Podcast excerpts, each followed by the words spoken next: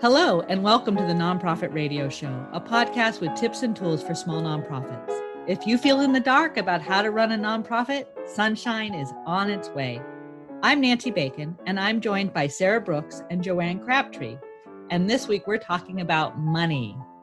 Actually, we're talking really specifically about why you need a six month financial forecast right now. Forecast, that's a really big word, Sarah. What are we talking about? I know, I know. Trust me, don't turn off this podcast. This will help you. We'll walk you through how to do it. I'm hearing more and more nonprofits starting to express some real anxiety about their finances, especially as they look forward for, let's say, the next six months. For many of us, our PPP loan funds have run out, fundraising events have been canceled, or the ticket sales we expected from our shows haven't come through. Uh, we don't see an end in sight to the pandemic and we're getting nervous about our donors and their ability to continue to support our work. There is a lot of unease. And when there's unease, I find a need to try to figure out what the next six months might look like so I can picture where we might be headed. I agree. I think this is really important. And, you know, we've talked a lot in the nonprofit world about really understanding our balance sheet, knowing what assets we have, what we own, what we owe, We've talked a lot about income statements to really understand where our money comes from and where it goes in a holistic way. But we don't talk a lot about, you know, that cash flow report that which really is month by month knowing what the action is, what is coming in and what is going out in a really fine-tuned sort of way. Absolutely. And to be clear, I'm not a certified public accountant. I'm just a practitioner who tries to figure out for her own organization where we might be headed. So we're not going to talk in, you know, GAAP approved accounting terms today. Uh, we're going to talk just plain and simple how you might get a handle on where your organization might be headed financially. So perhaps we can help ease a little bit of that anxiety. I heard a big sigh from our audience that we're not talking about GAAP approved accounting. So thank you for that clarification. yes. The whole cash flow issue is so complicated because the money going out and coming in each month is hardly ever equal in any organization. And so, if we're top heavy on our expenses early in the year, it can be really scary as what's going to happen for the rest of the year, especially when we're in a situation as we are in right now. Exactly. And this is why we're going to walk you through how to do a forecast. But if you've been listening to the nonprofit radio show, you know we always start maybe a few 10,000 feet of elevation higher with something like your guiding principles. The three signposts you always have, remember, always go back to them, are your mission, your organizational values, and in this particular case, I think it's really important to work with a group of your staff and board together to create a series of guiding principles about our finances. For example, we believe in holding on to our staff as long as possible, and we will cut hours before positions. Or we believe in spending our rainy day funds or reserves, or we don't. There's no right answer on what those guiding principles are, but you first have to start with that conversation before you look at any numbers. I think that's really helpful. We would never set out on a car trip not looking at the street signs or not knowing where we're going. Another confounding issue here is the fact that many small nonprofits are using cash flow accounting. And so we're we are asking folks to imagine money coming in and, and going out in the future that may not be showing up in your financial statement. So we just want to recognize that the numbers we're talking about today may not be showing up in your financial statements as you have them, but they're still important to recognize. Two things. What is cash flow accounting? And I want to add to what you said, Nancy, in that not only when we go on a car trip do we look where we're going, but we have to consider where we're starting from. And that is where that baseline comes in of our finances. Where are we right now? So, cash flow accounting, super quick, it just means that you are accounting. And remember, I'm not GAAP certified. My understanding of cash flow is you're accounting for the money as it comes in and as it goes out. It's like the way we all do our checkbooks at home. Accrual accounting is the other term that gets used, big fancy word. And it just means that you are booking an expense when the expense happens, maybe not when you pay the bill and you're booking the revenue when you pledge that it'll occur rather than when it actually does. Usually that's for bigger organizations. And even a lot of big organizations who do accrual actually run their books on cash. So don't worry about it. we're going to walk you through. And again, I think the main point there is that it might just not match the statement you have. So if your treasurer asks a question, just be gentle with them and remind them that what you're simply trying to do is get a rough handle. You're absolutely right, Joanne, too, about the baseline. And I want to start by talking there. I think that's a great place to begin the conversation on how to do this. As just a small disclaimer, I refer to this in my organization as back of the envelope math, which means it is not fancy. It means it's not perfectly accurate. It means it's in round numbers and it gives a general sense. It's the kind of thing I could sit down and literally sketch out on the back of an envelope. This is what we're talking about today. So, Sarah, I have an envelope in front of me. I'm thinking about my organization. What do I do? Okay, first, you're going to write down on your envelope where you are right now. How much money do you have in the bank? How much money do you have in any other pockets around the organization? Again, rough numbers. I don't need to know pennies and cents. I need to know, you know, we have $20,000 in the bank. Got it. Now what?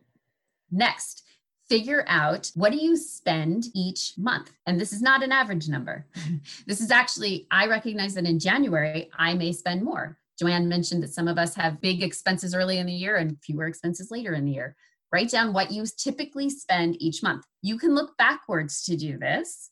Like, I, I don't know, does it change in February? Does it change in November? But then you have to think about what are my actual expenses right now? Some of us have fewer expenses right now. We're not paying for electricity in our offices if we're still working remotely. We're not spending money on food for that event. That's not going to happen. So adjust that and create a number on your back of your envelope. Write down August, and you think in August we're going to spend $10,000. And in September, we're probably going to spend $15,000 because we're going to do that online auction and it costs $5,000.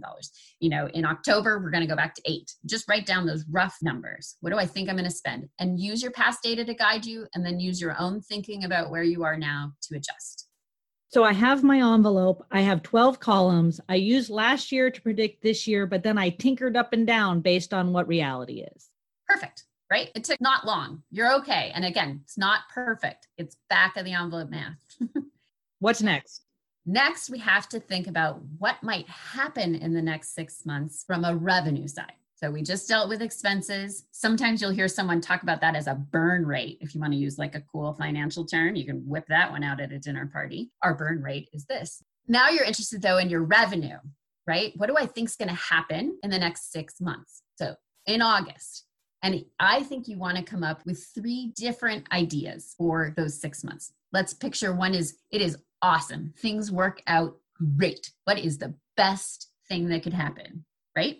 The awesome forecast. Love it. The awesome forecast. Sunny skies. Yeah, couldn't be better.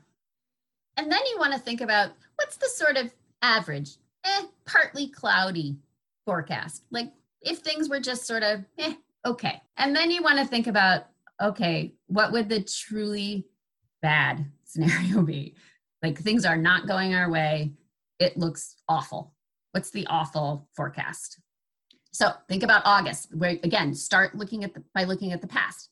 So to create those revenue scenarios, you're going to think about what typically happens in August and what are my revenue sources. To keep it simple, let's imagine you only have one revenue source. It's a gift from the Smith family.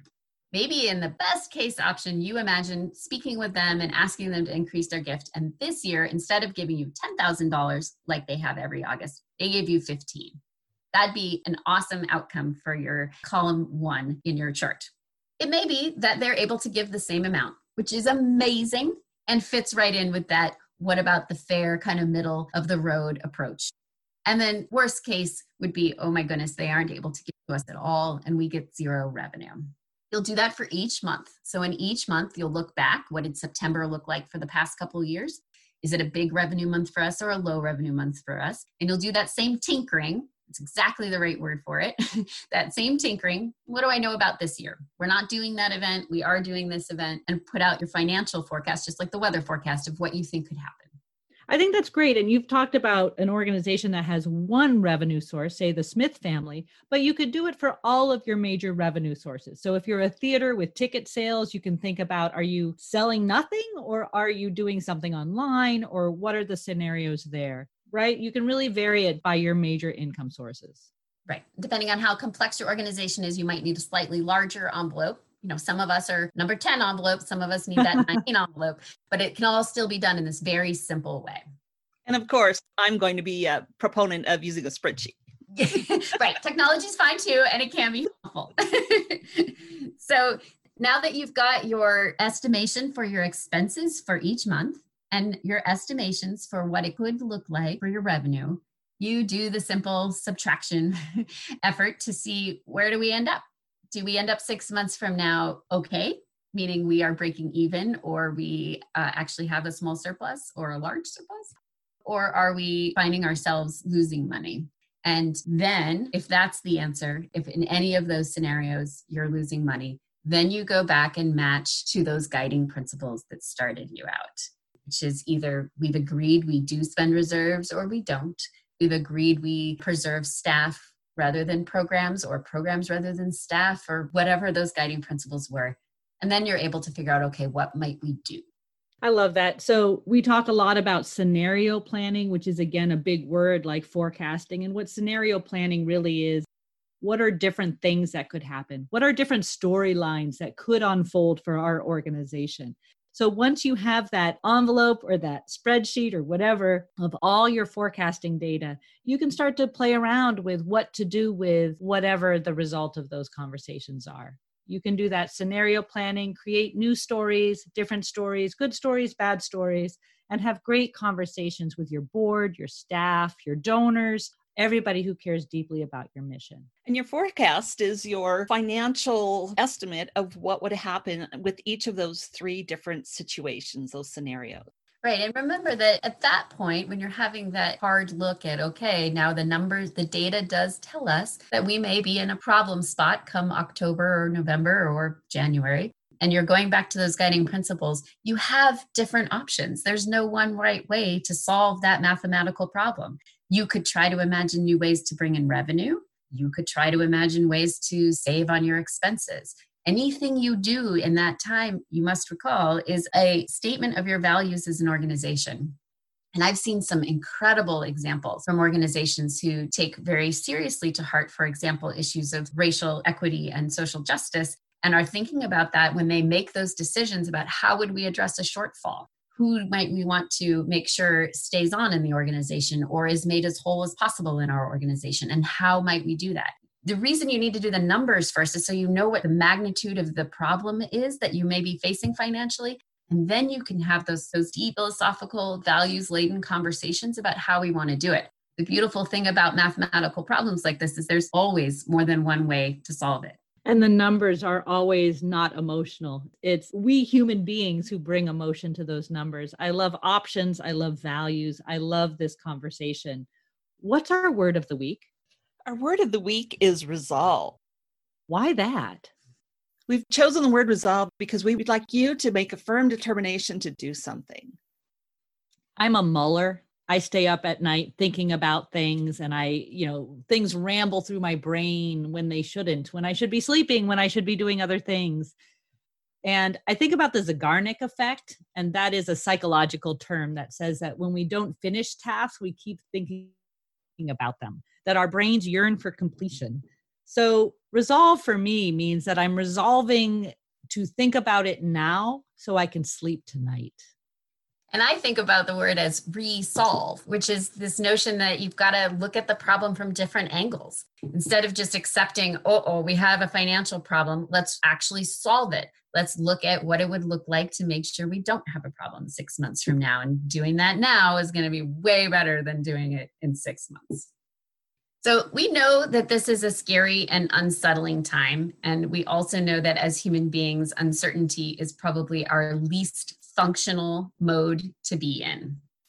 But you do have what you need in your organization right now to help resolve at least a little bit of that stress and anxiety of uncertainty by just taking a few hours to sit down with that envelope and actually calculate out what might this look like then your organization can have real honest conversations about what it, decisions it might need to make to make this work for your mission remember this pandemic while it feels long will not go on forever. And at some point, your business model will return to its normal pace and you'll be able to do the great work that you always do.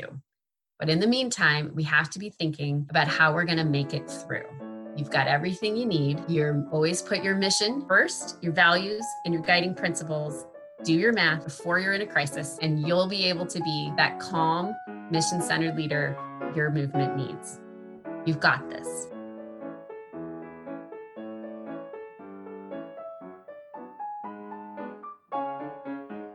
Thank you for joining us today. We hope you'll share this episode of the Nonprofit Radio Show with your colleagues, friends, and family. Nonprofit Radio Show Sunshine for Small Nonprofits. Tune in for our next episode on your favorite podcasting site or at nonprofitradioshow.com. Nonprofit Radio Show is hosted by Nancy Bacon, Sarah Brooks, and Joanne Crabtree. Music composed by Riley Crabtree.